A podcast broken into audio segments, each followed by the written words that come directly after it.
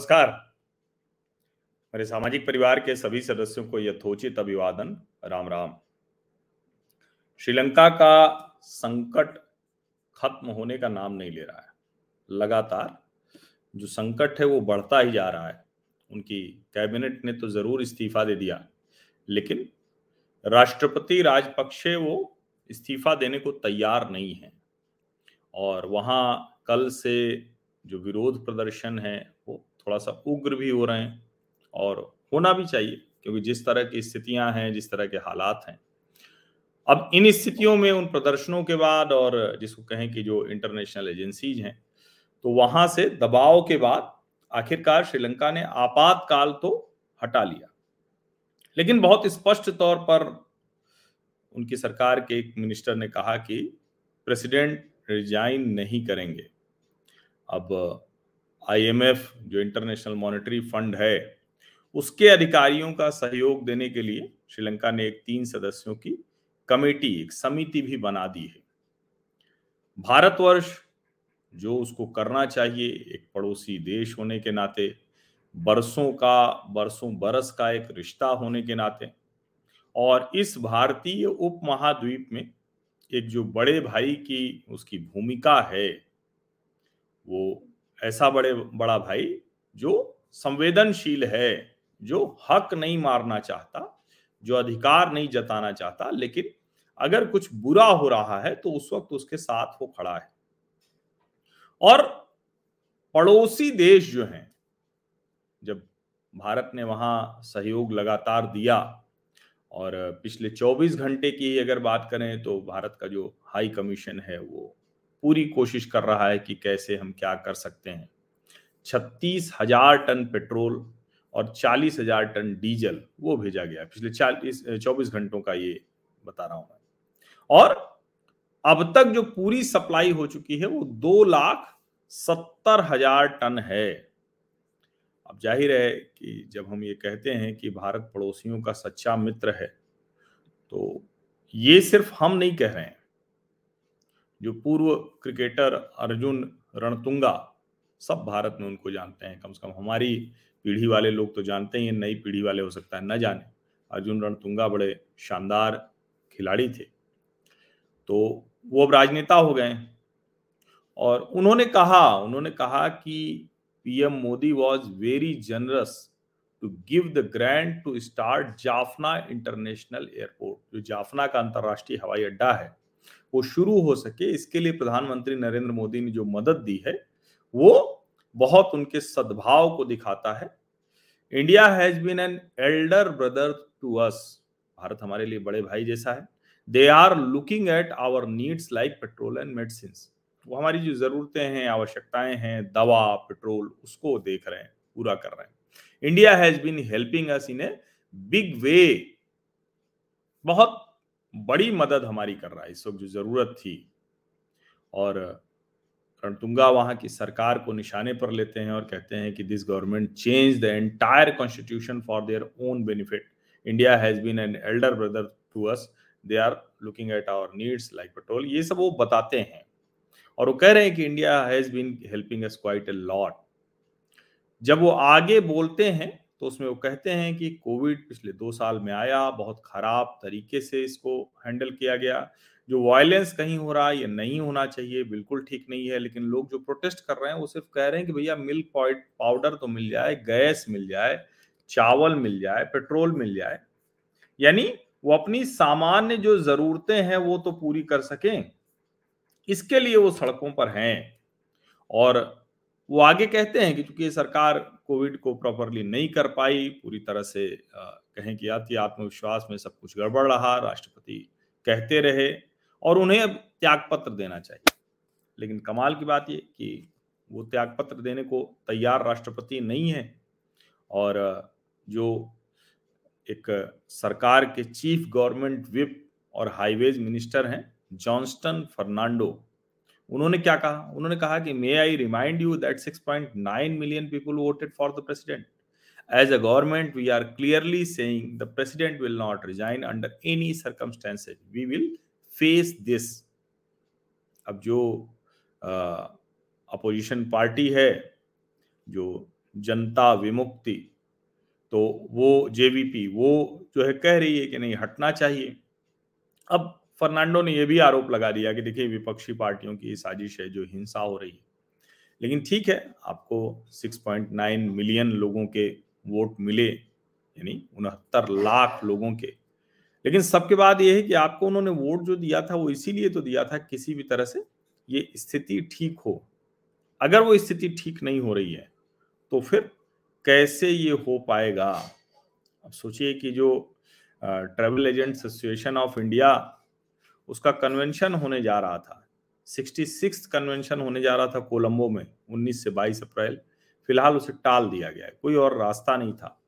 वहाँ जो medical students हैं, डॉक्टर्स हैं, ये सब दवाओं की कमी की वजह से प्रदर्शन कर रहे हैं। एक हेल्थ इमरजेंसी जैसी स्थिति है।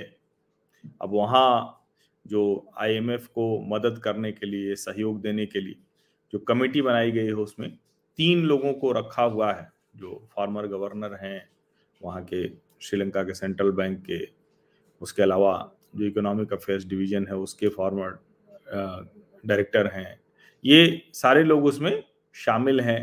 शांता देवराजन ये प्रोफेसर हैं practice of development Georgetown university के, ये फॉर्मर चीफ इकोनॉमिस्ट हैं वर्ल्ड बैंक के, और शर्मिनी कूरे तो ये भी फॉर्मर डायरेक्टर है institute of capacity development of the IMF institute. तो ये कोशिश की जा रही कि किसी भी तरह से ये सब कुछ ठीक हो सके। भारत जो कोशिश कर सकता है, जो कुछ है वो कर रहा है, और जैसे मैंने बताया ना कि अर्जुन रणतुंगा का बयान, ऐसे ही सनत जयसूर्या ये भी क्रिकेटर रहे हैं, उन्होंने कहा कि जो भारत कर रहा है वो बड़े भाई की भूमिका में है और वो हर तरह से मदद कर रहा है। Jayasuriya also thank big brother India for helping Sri Lanka, you know as always as a neighbour the big brother next to our country has been helping us, we are very grateful to the Indian government and the prime minister Modi। ये मतलब हम अगर इसको देखते हैं तो नेपाल हो, श्रीलंका हो, ये सब के सब चीन के चंगुल में फंसे। पाकिस्तान का जिक्र मैं इसलिए नहीं करता हूं कि पाकिस्तान तो दूसरी तरह से चंगुल में फंसा हुआ है, उसने तो अपने देश को पूरी तरह से बर्बाद कर दिया है, इस्लामिक मुल्क खत्म होने के कगार पर है। और जब अर्जुन रणतुंगा या सनत जयसूर्या कहते हैं तो इसका बड़ा मतलब है। भारत ने नेपाल में तब भी मदद की जब नेपाल में वहाँ केपी शर्मा ओली थे जो चीन की गोली खाकर बैठे हुए थे, तो उनको भारत दुश्मन दिखने लगा था, वो ऊटपटांग बयान दे रहे थे, वो भगवान राम अयोध्या की बजाय भगवान राम को नेपाल में पैदा करना चाह रहे थे, वो सब कुछ क्रिएट कर रहे थे, मैन्युफैक्चर कर रहे थे, और उस मैन्युफैक्चरिंग के पीछे बस कोशिश हुई किसी तरह हमारी सरकार बची रहे। लेकिन भारत के जो रिश्ते हैं वो मैं बार बार कहता हूं कि जनता के जनता से जो संबंध होते हैं वो हैं, क्योंकि ये देश है इसमें कुछ भी अलग नहीं है। नेपाल तो हिंदू राष्ट्र ही रहा है, पाकिस्तान तो हम ही से कट कर गया है, तो ये सब हमारे अपने लोग ही हैं और ऐसे में भारत की भूमिका बनती भी है। लेकिन नरेंद्र मोदी के प्रधानमंत्री रहते हैं जो लोग आरोप लगाने की कोशिश होती है, जो बहुत दूसरी तरह से पेश करने की कोशिश होती है। जब श्रीलंका में क्राइसिस आ रही है तो ये समझ में आ रहा है, नेपाल में भी क्राइसिस, अभी तो शेर बहादुर देउबा जो वहाँ के प्रधानमंत्री अपनी पत्नी के साथ आए, काशी विश्वनाथ में पूजा की, बाकायदा भाजपा के अध्यक्ष से मिले, और वो उन्होंने कहा कि भारत और नेपाल के जो रिश्ते हैं वो अटूट हैं। और अभी जो वहाँ मांग उठ रही है वो ये उठ रही है कि फिर से नेपाल को हिंदू राष्ट्र करना चाहिए, और मुझे लगता है कि डेमोक्रेसी के साथ अगर नेपाल हिंदू राष्ट्र बने तो इस पर किसी को ऐतराज नहीं होना चाहिए, राजशाही नहीं, लोकतंत्र के साथ। और अर्जुन रणतुंगा जब कहते हैं कि we are begging for money around the world, luckily there are countries helping us out, mainly India. तो चाहे सनत जयसूर्या हो, चाहे अर्जुन रणतुंगा हो, वो जो बात कह रहे हैं वो यही कह रहे हैं कि कोई हमारे साथ खड़ा नहीं हो रहा है, बहुत कम देश हमारे साथ खड़े हैं। बड़ी मुश्किल से जो हमारी मदद करने वाले देश हैं वो भारत जैसे देश हैं, और वो बड़े भाई की तरह जब कह रहे हैं, जब वो बता रहे हैं कि हमारी मदद किस तरह से की जा रही है, तो इससे साबित होता है कि भारत की भूमिका क्या है और क्या भारत अपनी भूमिका को निभा रहा है या नहीं निभा रहा है। भारत अपनी भूमिका को बहुत गंभीरता से निभा रहा है, और ये बात संकट काल में समझ में आती है। जब सब कुछ अच्छा रहता है तब तो फिर बड़े अच्छे से वो जिसको कहते हैं ना कि बहुत सब कुछ आपको दूसरी तरह से दिखता है, तब को तब दुश्मन और दोस्त में बहुत फर्क नहीं दिखता है। तो आप सभी का बहुत बहुत धन्यवाद, इस चर्चा में आप शामिल हुए। और देखिए अखिलेश खरे जी ने बड़ा रोचक सवाल पूछा है कि हर्षवर्धन जी, सामाजिक परिवार के सदस्यों की संख्या जिन्होंने आपको अनफॉलो कर दिया था वो वापस लौट कर आए कि नहीं। देखिए वापस लौट कर कौन आया कौन नहीं ये तो समझना बड़ा कठिन है, लेकिन ऐसी कैंपेन लोग चलाते हैं। और मैं बार बार कहता हूं कि बंधक नहीं बनना है, मैं फिर से दोहरा रहा हूं।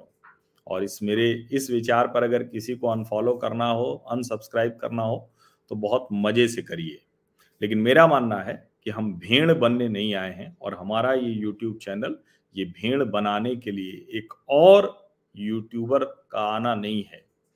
हम राष्ट्रीय विमर्श के मुद्दों पर एक सार्थक सकारात्मक चर्चा करने के लिए आए हैं। एक अवेयरनेस होनी चाहिए, जितने लोग हमारे सामाजिक परिवार के सदस्य हैं उन सब की जानकारी में वो सब कुछ होना चाहिए। जागरूक होने चाहिए, वो हमसे वाद विवाद करने की स्थिति में होने चाहिए। लेकिन सामाजिक परिवार का अगर कोई सदस्य है तो अगर सचमुच है वो तो वो छोड़कर नहीं जाता है।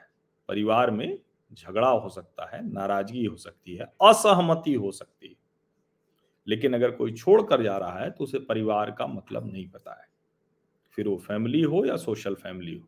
और अगर कोई बात करने से डरने लगे कि भाई आप तो दूसरी बात कर रहे हैं, बात ही होनी बंद हो जाए तो फिर इसका मतलब कि गड़बड़ तो कहीं है।